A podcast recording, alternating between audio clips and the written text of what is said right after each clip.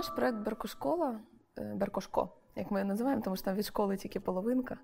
Е, ми його починали в 2011 році для своїх дітей. І, в принципі, він так і існує для своїх дітей. Ми його не збираємось, ну, принаймні, на даний момент робити комерційним чи масовим.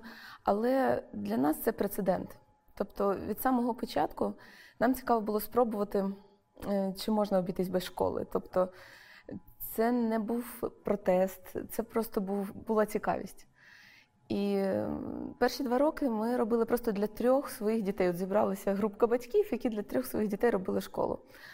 А потім не тільки батьки були залучені, і друзі, і вийшло так, що ну, близько десяти дорослих навчало трьох дітей. У нас тоді ще діти сміялись, що Беркошко це школа, де вчителів більше, ніж учнів.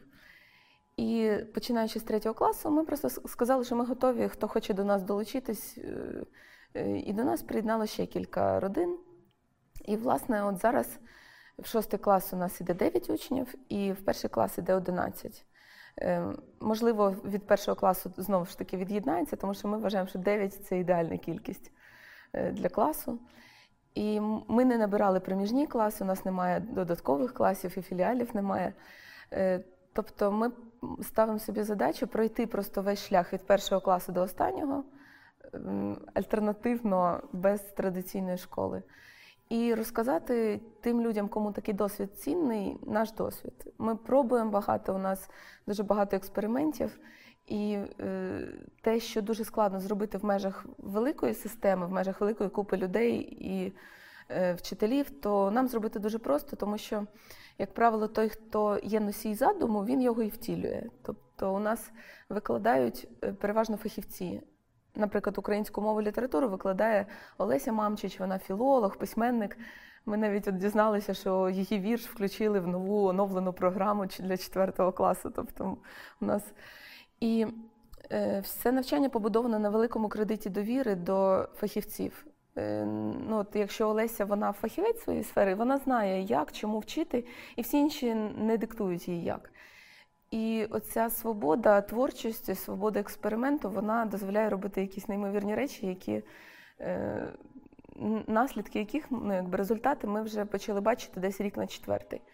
Все-таки освіта вона дуже інерційна по дітям зразу не ясно. Дитина тільки пішла в перший клас, тут два місяці, ну де вже давайте вже подивимось, як воно, який результат. Е, От свій результат ми побачили десь в четвертому класі, коли діти вільно творили, е, вільно висловлювали свої думки. У них було дуже багато інтересів, не пов'язаних шкільною програмою. І це особливо було помітно, коли до нас приєднувалися діти, які вже встигли спробувати традиційної школи. У нас Вийшло так, що після кожного року приєднувались дітки, які два роки, чи три, чи чотири пробули в традиційній школі. І е, ми навіть помітили, що є якийсь період, чотири місяці, може півроку адаптаційних, коли їм треба просто звикнути, що нема оцінок, що е, перерва не дуже сильно відрізняється від заняття, що можна вільно встати і пересісти або лягти під парту. Тобто на занятті можна робити все, що не вадить самому ходу заняття. Тобто, яким кольором ручки ти пишеш, або в якій позі у тебе ноги, воно ніяк не впливає на суть. І тому оця відсутність зайвої муштри, вона е, дозволяє дітям почуватись людьми, а не гвинтиками в системі. Е, окрім того, ми з самого початку навчались неповний тиждень. У нас перші два класи було навчання два дні, два повні дні від ранку до вечора, але тільки два. Зараз три. І більше навряд чи ми зробимо. У нас був на початку п'ятого класу експеримент, ми вчились чотири дні, потім зрозуміли, що якось забагато, і повернулись знов до трьох.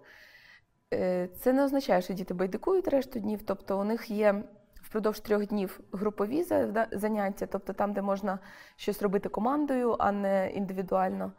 А на ту частину тижня, коли у них самостійні роботи, вони отримують домашні завдання. І це якісь цілісні проєкти. Ну, от, Наприклад, е, з української мови вони пишуть твір на якусь тему. Його писати краще на самоті, ніж сидіти в класі і при купі інших людей, намагатись натхнення, ж воно так не приходить. От. І вони можуть вибирати, коли це зробити. Додатково є гуртки, які діти е, у цей вільний час проходять. Тому що хтось поглиблено займається музикою, в когось спорт, в когось акробатика. Танці. Тобто не можна всіх вести за однією програмою, все одно є індивідуальний підхід. Це щодо нашого навчання. І, власне, е, у нас потім виникло ще питання, як же ж нам все-таки виходити на широкий загал, тому що ну, просто сидіти в маленькій своїй школі і вчити цю маленьку кубку дітей. Ем, нам було все цікаво і все гарно, але це от бажання поділитися, воно дуже було значущим, і ми почали вести свій блог. І, власне, те, що у нас вже стільки поціновувачів, от у нас, наприклад, за нашою сторінкою в Фейсбуці стежить майже три тисячі осіб. Тобто є все-таки люди, яких цікавлять такі експерименти, і це дуже надихає продовжувати і намагатись робити якомога якісніше. Звісно, не всім батькам підходить такий формат. Навіть сама ідея домашньої освіти не всім підходить. Е, Мої спостереження такі, що є діти з різним рівнем самостійності. От Є діти, яким не треба додатковий нагляд. Їм можна дати завдання, і вони його е, самостійно можуть виконати. Причому це різні можуть бути діти. Є дуже такі організовані дівчатка, які ретельненько все записують, гарно все роблять, і у них навіть зошиту хайно виглядає. Ну, особисто мій син він не не справляє враження надто організованої людини. Але цієї відповідальності е, за те, що це його навчання, його робота, от він ніколи не вчився в звичайній школі, і він розуміє, що він вчиться не для Марії Івановни, не для мене. Тобто, от оце от йому прищепити вдалося, і починаючи з третього класу, я зовсім не стежу за його домашніми завданнями. Це його особиста справа. Водночас є діти, які ну не можуть, не можуть себе структурувати. І тут або батьки мають взяти на себе цю роль і допомогти дитині простроїти своє навчання, або е, все-таки їм, мабуть, краще підійде більш системна освіта. Е, тому мені здається, що альтернативна освіта вона не є замінником традиційної системи, вона просто урізноманітнює її.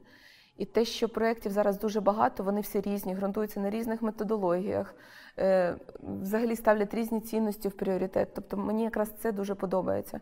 Не можна сказати, о, традиційна школа вона зайшла в тупік, давайте всі зробимо як Беркошко. Якраз різноманіття є цінним. Нещодавно е, один е, колега підрахував, скільки в Києві зараз подібних проєктів, нарахував близько 40. Тобто, коли ми починали 6 років тому, ми думали, що ми одні такі, ми нічого подібного не чули, не знали, що воно є. І от за 5 років з'явилось близько 40 проєктів.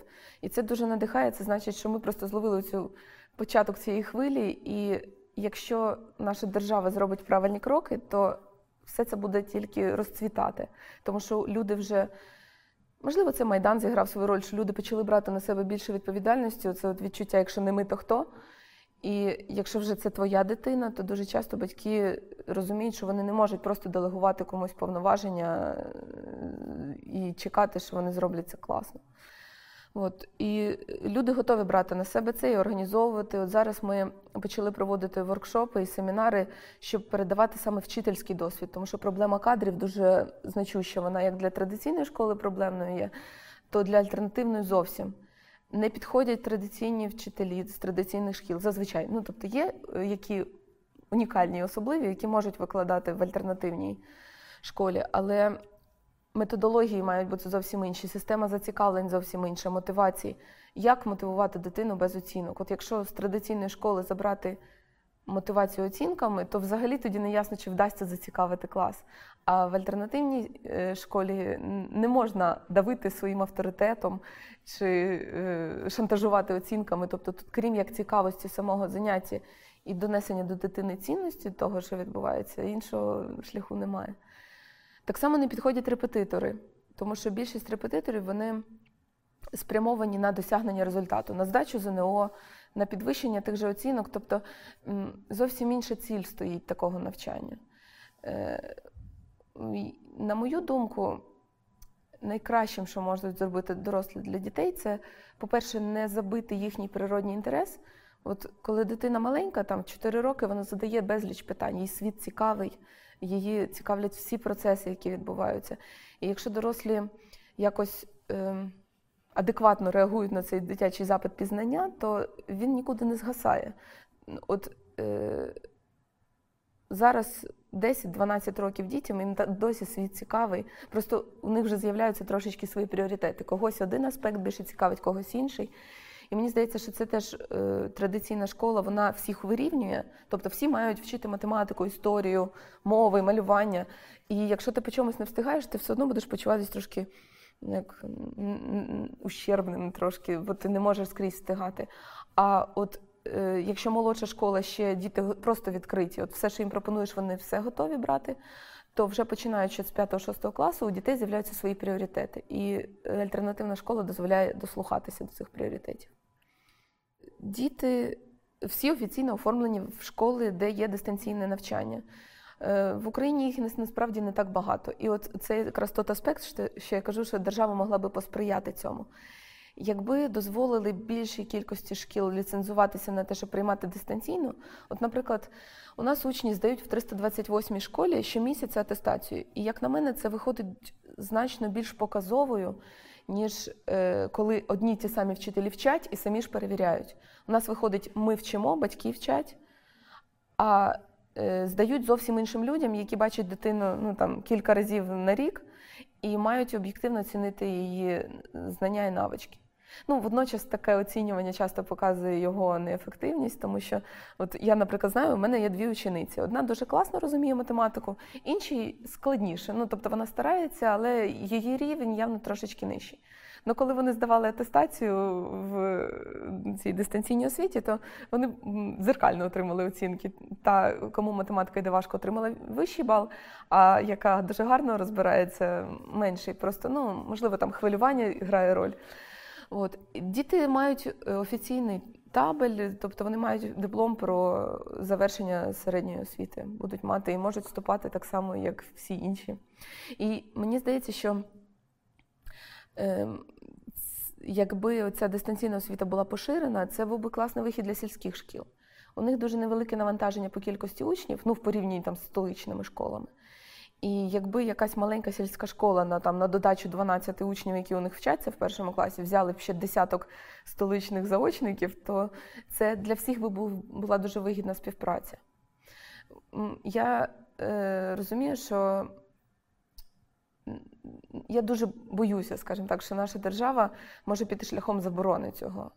Е, такого, такої от хвилі нового е, досвіду, нового навчання. Я дуже сподіваюся, що вона зможе очолити цей процес і якось його систематизувати і налагодити. Тому що е, люди стикаються з якимись дуже дивними проблемами. Ну, наприклад, з пошуком приміщення. Е, у, у когось є можливість знайти гарний простір для занять з дітьми. Ну, зрештою, є ж безліч дитячих центрів, які просто простоюють, в яких є вільні приміщення, які можна здавати в оренду таким от маленьким осередкам освітнім. Так само налагодити, зробити більше екстернатів, щоб діти могли гарно тестуватися, і збирати інформацію. Е, які методики спрацьовують, і потім цей же досвід наш, наших експериментів втілювати в більшій системі. От це би могла зробити більша система, тому що кожна маленька школа вирішує свої задачі. От ми зараз збираємося однодумцями, намагаємося якось допомагати один одному і якось підсумовувати наш досвід, але все-таки знизу це робити.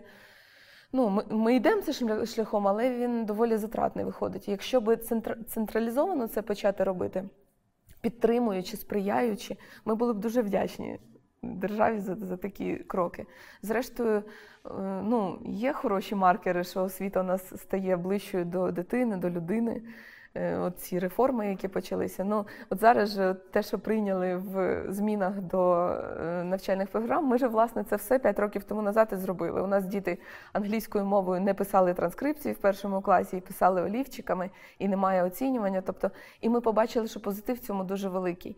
Можливо, якби ми п'ять років тому донесли, змогли мали цей механізм донесення до міністерства таких ем, ну, такого досвіду, то ця реформа була б швидшою. І ще б там 5, 5, 5 років е, цих першачків вже не проходили б через цю машину.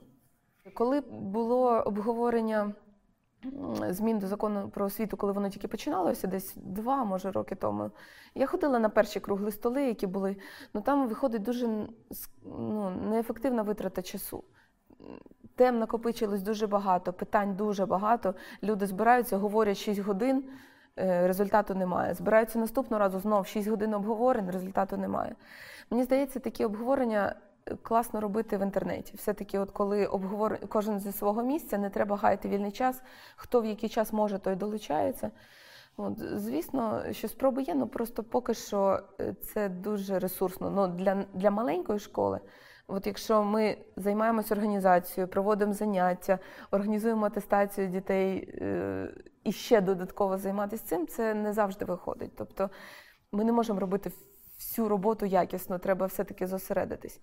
От Для нас зараз я поставила, ну тобто, ми з однодумцями поставили за мету саме довести до випуску, тому що саме довести, що можливо зробити самостійну освіту, провести і коли вже є результат, і ми вже можемо говорити: от дивіться, от ми вчили цих друзів зовсім не по такій програмі і е, давали їм більше свободи, і вони все одно вступили хто куди хотів, ну там чи якось реалізувалися.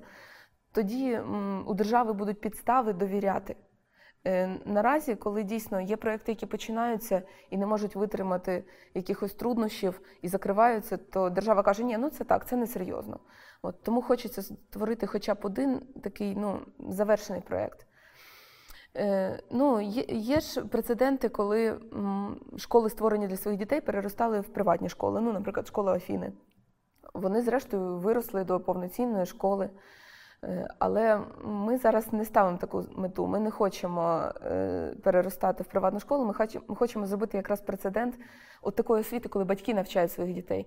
Просто гуртування завжди е, ну, сприятливе, тому що домашня освіта, коли просто батьки вчать вдома свою дитину, вона, по-перше, звужує коло спілкування самій дитині. Батькам треба додатково про це думати.